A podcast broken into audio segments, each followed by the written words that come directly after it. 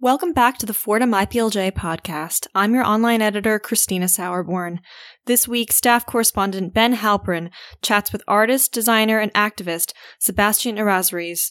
They talk about Sebastian's recent digital, quote unquote, vandalization of a Jeff Koons sculpture, which is visible in Central Park via Snapchat filter. The piece is part of a larger discussion about digital airspace rights and the potential societal impact of augmented reality. This episode is part one of a two part discussion on this topic. Enjoy!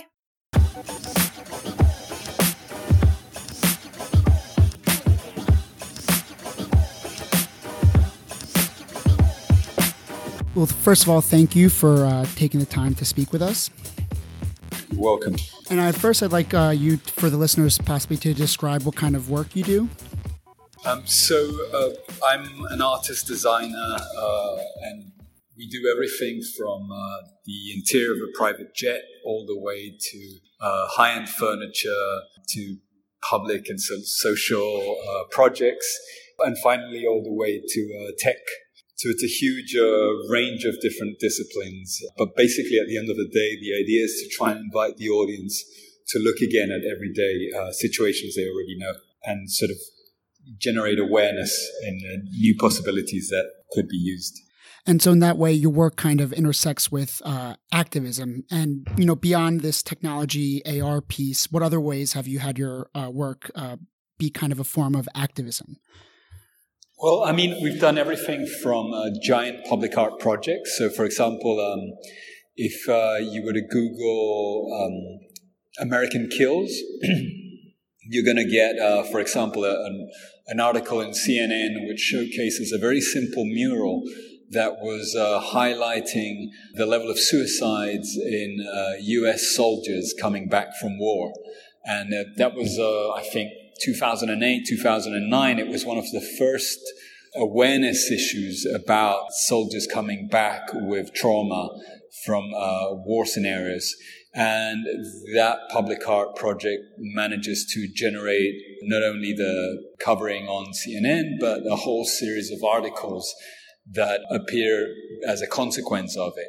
So, uh, an example like that, or for example, now working on uh, an app to help find missing kids so that people can provide information uh, in a more seamless manner. There are different forms of interventions that utilize both design and art to try and uh, create a difference and help in a way or another. It's fascinating, yeah. And I'm looking at it now, and yeah, simple tallies just on a big open space really kind of show, you know, how pervasive it is for these for these people coming back from uh, serving abroad. Exactly, and it's one of those things where all it took was one image to be able to illustrate uh, a, a, problem that is enormous and that is very difficult to transmit and to generate uh, empathy for. And nevertheless, it's the, the possibility to distill uh, complex projects into, into simple, understandable images or scenarios that allows us as visual communicators um, to be able to make a contribution there was always this notion that the artist basically did art for art itself. Nevertheless, in today's times, I think it's more important than ever that the artist becomes a citizen and as such is somewhat responsible of its community and society and generates artworks that can somehow trigger certain levels of awareness, certain discussions, and hopefully offer paths towards solving some of these issues. And uh, turning gears more towards why we, we are lucky enough to have you on is this uh, your kind of activist piece um, about the Snapchat art installation. Um, would you mind explaining uh, what what you did? Of course. So basically, we all heard about Jeff Koons and Snapchat developing this series of artworks, which were the first geotagged 3D augmented reality artworks to be placed in the open. And uh, apart from that being interesting and fun and a novelty, it also unfortunately is alarming because um, when you get a corporation to start geotagging whatever they want as a first form of, of um, getting people used to augmented reality, you, it's only the first step to getting people comfortable before they can start geotagging advertisement in whichever form they want. To explain on that, imagine um, a company decided to sell ads of uh, Red Bull in uh, every kindergarten in the US.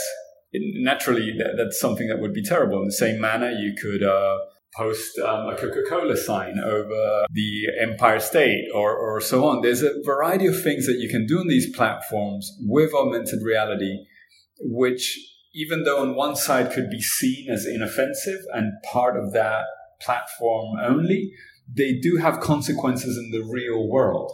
And that is something that I believe should be addressed because at the end of the day, the virtual world and the real world will start crossing over. And unless the public starts defending their space, um, we're just going to be trampled on.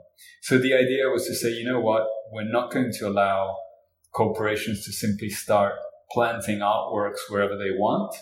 Let's go and vandalize it in the same way as we would have vandalized a physical sculpture that was placed on a physical space without permission. And you would probably just grab a bunch of uh, spray cans and go spray it overnight. So what we did was overnight, we um, developed a, a identical sculpture in 3D we tagged it to the same GPS coordinates and we incorporate our layer of uh, graffiti over it so that now anyone who could want to watch the Jeff Koons uh, corporate dog sculpture there could also watch on the same spot our version that was tagged and generate with that a discussion over the subject. And I noticed that uh, you know you received a lot of feedback. You know, New York Times, TechCrunch, BBC, a few other places. How did you feel the response went? Did you feel that it was appropriate? They were asking the right questions? Because, I, for example, the New York Times piece seemed to only respond to the aspect of using art vandalism and not kind of the discussion over the digital rights of our public spaces. Uh, sure. I think there were different responses depending on both the mediums and the interest of the journalists. So there, there were a lot of journalists that simply copy pasted what they found and added a few bits of information as, as it tends to happen today. Um, but there were also other journalists that really came through and, and, and checked up on us and investigated and did their homework and contributed their parts too. There was an interesting article that came out this week on Forbes that starts from the tagging of the balloon dog uh, as a way to initiate a conversation about who will own the future of public spaces. And so it, it, it, was very interesting to see certain articles that were really uh, using the, the artwork as a trigger to have this more important conversation, which is ultimately my goal. It's like, I, for me, I, I always see art and design as mere tools that we use to generate connections, awareness, conversations, and so on. So uh, I, I, think that was very interesting in the case that of the journalists that did go and follow up on the information. It's also tough subjects to talk about because the audience still isn't too accustomed to the idea of augmented reality. Um, no one has really thought too much about these subjects. And so even the, the tech people that are involved, everyone is still trying to understand what's going to happen here. So it, it might not necessarily be the journalist's fault, but it, we were still very thankful uh, of having that level of, of support and, and interest. And we hope we can continue pushing the subject. Yeah, so the Forbes piece talks about kind of cyber squatting and so sometimes, you know, an application like Snapchat or even Instagram are kind of viewed as um, public commodities because they're so kind of ubiquitous. But at the same time, Snap is, you know, on the New York Stock Exchange. They make deals with movie studios and products. And so, how do you think you can reconcile that notion that, you know, so many people are on it and so it almost feels like a commodity at this point to the fact that, no, this is a brand. They're trying to sell you something. They have your data. They're using your activities and then it's also in a public space. I, I mean, I think anyone who thinks that these social media platforms are still some sort of a startup or some sort of a, a, friendly, free platform is incredibly naive and doesn't understand that they're the product that's being sold and it's their information that is being sold and their information that's being mined. What's worse is that um, most of these platforms today are actually um, monopolies. and the the public and the system isn't fully aware of it yet or hasn't had the will to go after them in an aggressive manner.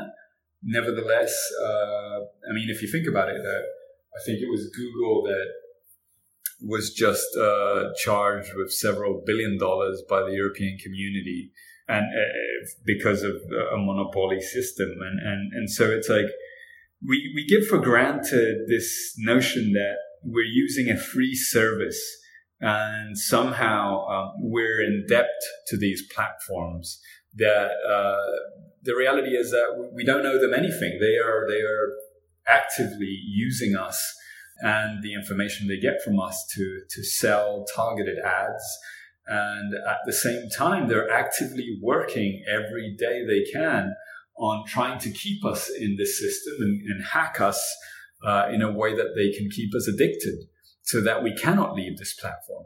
So, so it's really um, much more complex and, and much more uh, worrisome than it might seem. But everyone says today, oh, I can leave uh, Facebook whenever I want. I can leave Instagram whenever I want. But can you really?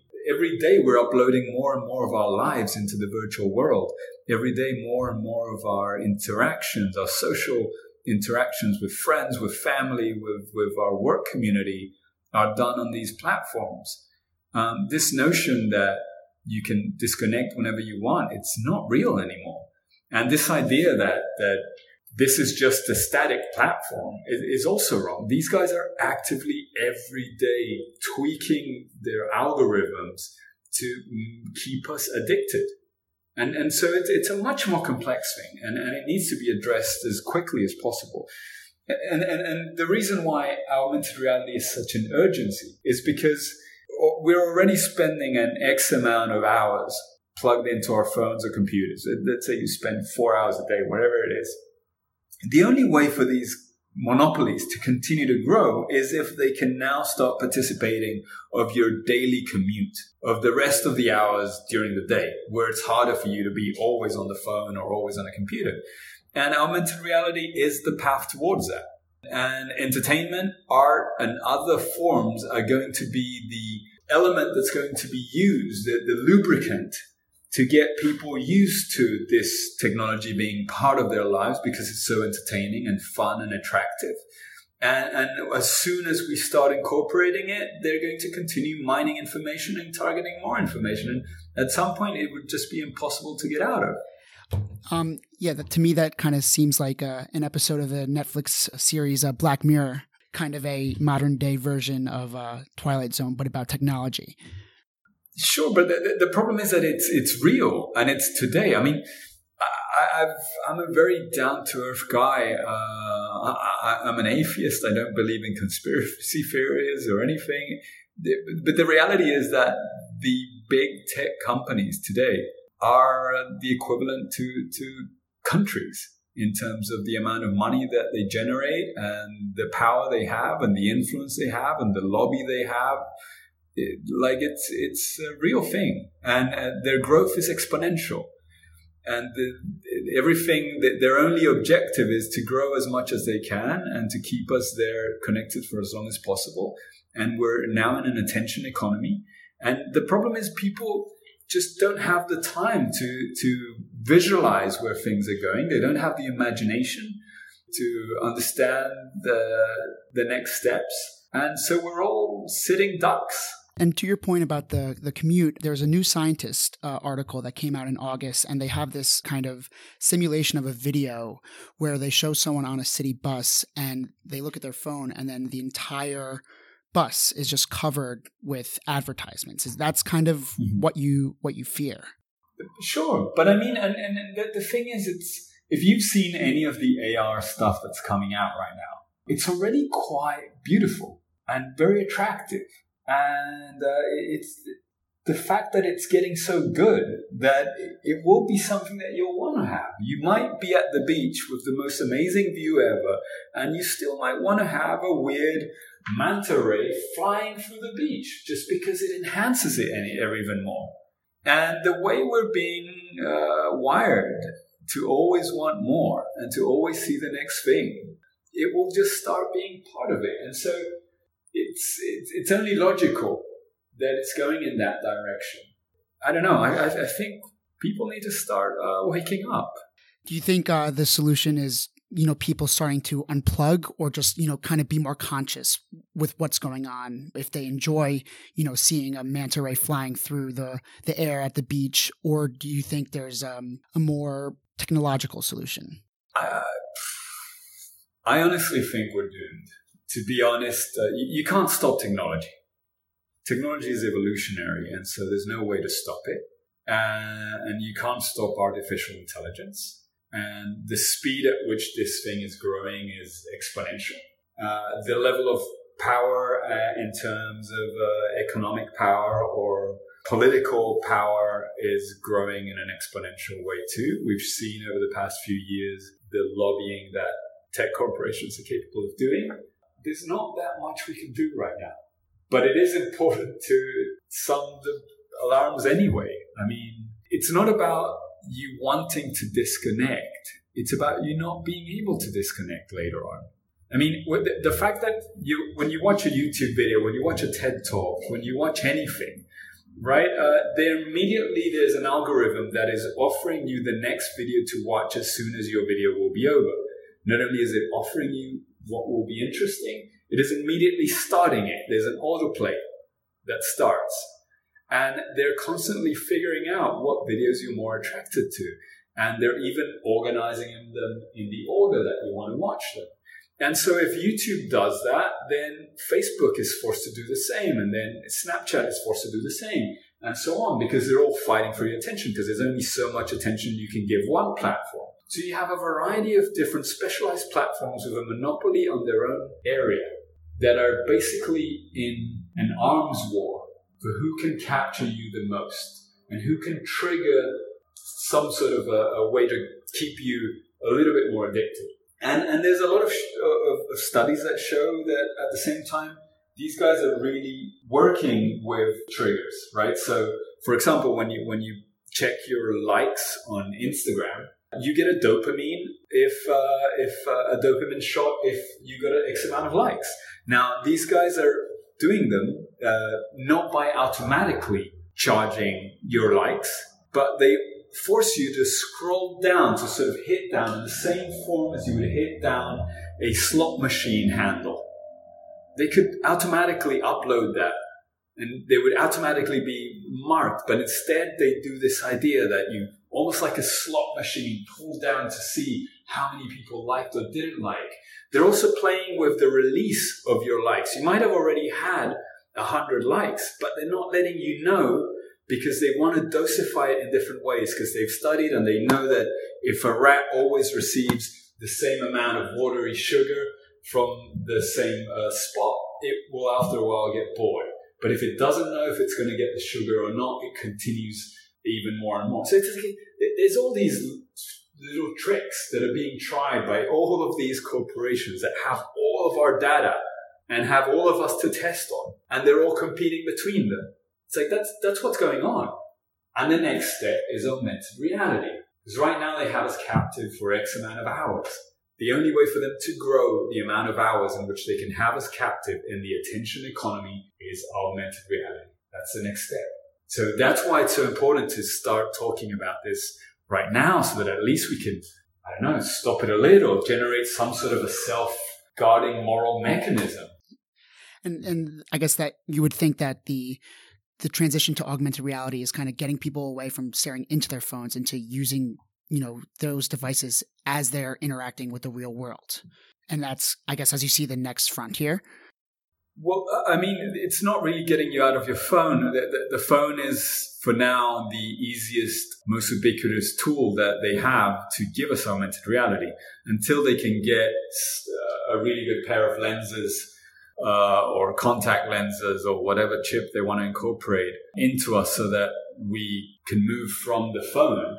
The device is the phone, but regardless of if it's the phone or a pair of, of uh, AR goggles, what's important is the platform, is the notion that if we're already living our lives using a screen as a mediator for 30% of the time we're awake, they can only grow if they can take the other 70. And that's what they're going for. And look, it's going to be attractive. It's going to be fun. Otherwise, they would never get us in. But that doesn't mean it's going to be good. And that doesn't mean it's going to be safe or it should be in any way something that's desirable. Right. And so I mentioned the new, new scientist piece uh, before, and they talk about brands ambushing other brands. Is that kind of just fold into your concern? Or do you find your concern more about these kind of public spaces, or is it all just kind of combined into one general concern about the upcoming ubiquity of AR technology? I think the upcoming ubiquity of AR technology is a huge concern in general. Nevertheless, if there is no legislation that protects the consumer and can provide the consumer with some sort of control of when they get information to be presented in front of them while they're on their devices, then we're basically handing everything to, to the corporations, right? So, for example, one of those is the ability to geotag advertising. If I own a home and Coca Cola wants to put a sign on my lawn, they need to come and talk to me. They need to ask me permission. They need to pay me, right? If they can, if they just came and planted it on my lawn, it would be passing over my rights. Now, you might say, you know what, here, they're not doing it on your lawn. They're doing it on the version of your lawn that is in the digital space of the platform that they own. But what if that digital platform is a platform that is a monopoly that already has a billion people on it and is a platform that people join voluntarily, but today can't really leave even if they wanted to? Then all of a sudden they actually are placing something on, on your own space and they are dictating what can happen. And if they can place it on your lawn, they can place it on your face or on your t-shirt. Like what, what happens with all of that? Like there's a lot of issues there that are vital that I, I think are starting points where we can start conversations about what are our rights and, and to what extent is the corporation allowed to take over this universe? How much of this universe are we going to give for free? And and so do you think that's the easiest way to curb it for now is kind of protecting your property or your right to see something in, you know, as this was reported in Hollywood Reporter and other outlets right after Pokemon Go was popular, the city of Milwaukee tried to force uh, companies to get permits to use an AR game, to make an AR game in public parks. Mm-hmm. The judge said that they couldn't do that because that kind of blocks the company's freedom of expression. It's a First Amendment right. But they said there are other ways to do it by, you know, limiting the areas of a park that they can do it in or by, you know, putting strict hours or strict limits do you think that's a way for the public lands, or do you think it's simple as, uh, you know, as you were mentioning before, charging for the rights? I would imagine it will end up being a mixed system if we move fast enough. So, because imagine uh, you have Pokemon Go that decided that um, in a small town's park, they're going to place there one of the key parts of the game. And that's going to mean that an enormous amount of people are going to go and stand over that park and basically are going to end up ruining the park. Then you have a physical damage that is happening to an entity that does not get compensation from the corporation. Then you have a problem that is happening as a consequence of this platform. And so, yes, the platform is allowed to do certain things but uh, it's having a repercussion that needs to be paid for by the taxpayer. And it is generating damages and, and other problems and, and so on. And so uh, there, there's going to be issues of that kind that are going to force this sort of stuff to work within certain areas. And I would imagine that, I don't know, you might be able to put uh, ads uh, in the street, but not over the buildings that belong to other people. Uh, because how do you negotiate um, if I'm paying a sign on uh, someone's home to uh, promote my studio, uh, and someone has a, a, a, digital one over it, now they, they won't be able to see mine. What happens there? Like there's, there's going to be a lot of cases where this is going to start to be disputed because there's going to be crossing between the digital world and the real world and a series of problems. And uh, ideally, we can legislate for that. Otherwise, we're going to have a system where there's going to be a trickle of, of funds given to different people just to keep everyone happy enough that they don't complain. And most of those funds going to lobbying groups so that politicians don't vote against them. And so the the Forbes piece mentions kind of analogizes this to air rights. Uh, any law student would remember from property class that most times you get the rights from the ground to the sky basically of where you own something do you think kind of making a rule like that with visual augmented reality space is the same you know if it's uh, someone buys the rights from snapchat should it be automatic for every medium I, think it, it, it depends. There might be some sort of a generic giant regulating platform where um, every single GPS coordinate and altitude is going to be offered uh, for sale as uh, for rent as long as uh, someone can provide the paperwork that can uh, prove that they own it and it'll be a platform where uh, I can uh, offer um, as a company. I can I can buy promotional spots that target in certain locations that I want, and customers can offer space to be to be sold. That would be the ideal. Otherwise, um, each company, each platform will have their own element, and they might sort of again trickle down a little bit of something just to keep everyone uh, happy, um, yet maintain complete control. So, if Snapchat in this situation with the art installation was able to pay New York, Washington, Chicago, Los Angeles the rights to have this sculpture up for a finite amount of time, that is something that you'd see as you know a, a solid solution. I, I think so. I think that would be important because again, if they're basically using an iconic site that um, is maintained by a country and the taxpayers, and uh, they they're simply using that without charge, and they're driving more people towards it too, which is resulting in uh, higher damages or costs to that place, then they should participate maintaining that so that what they do isn't damaging. And that's without even getting into corporate rights or so on. If I go to a museum there's a lot of museums where I cannot take photos. And I can't take a photo of the artwork because generally the rights, the copyrights of that artwork belong to the artist or the family, and they haven't given them over to the museum.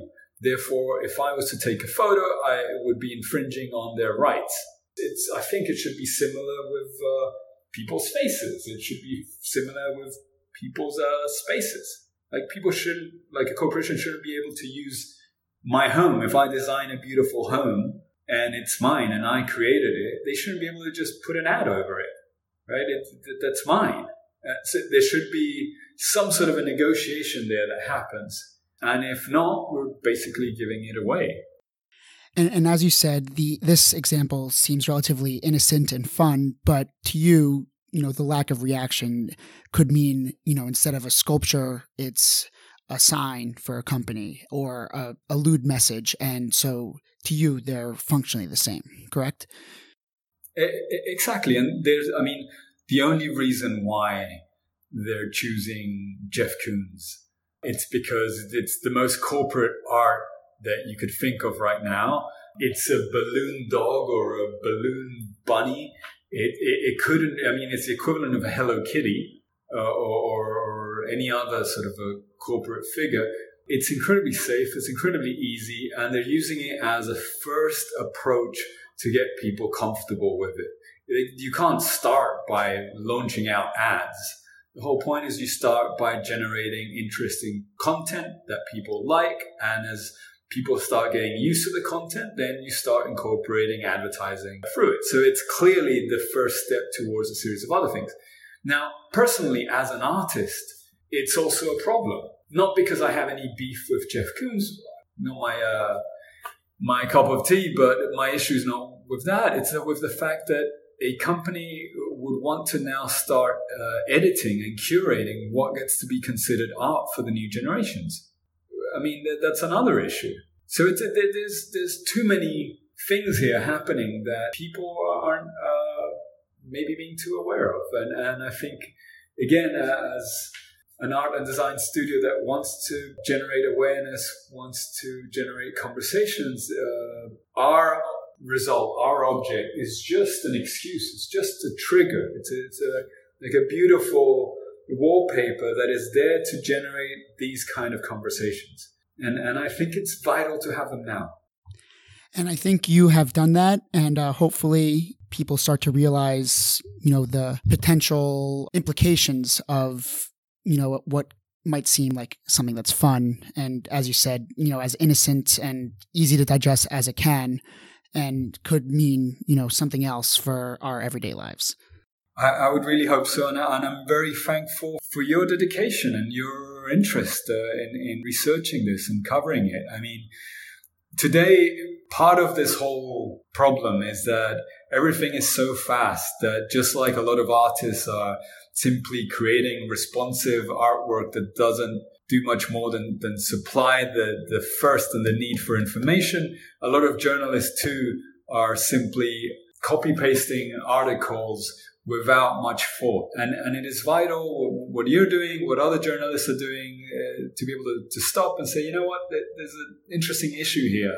And we should check it, we should investigate it, we should put a little bit of time and energy, and, and you should get your audience to, to discuss it so that we can all start generating more awareness and be able to, to connect with these issues as opposed to simply ingesting them without really being aware of what we're consuming.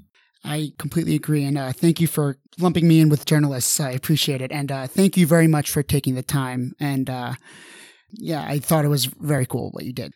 Thank you so much. And, and I hope we can continue the conversation.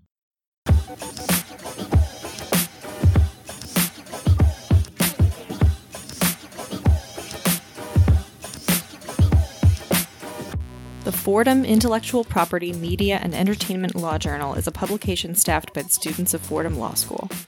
Our faculty moderators are Professors Mark Patterson and Joel Reidenberg. Our Volume 28 editor in chief is Alex Kirk. Our managing editor is Matt Hershkowitz. Special thanks to staff correspondent Ben Halperin, and a huge thank you to Sebastian Errázuriz for being part of this week's episode.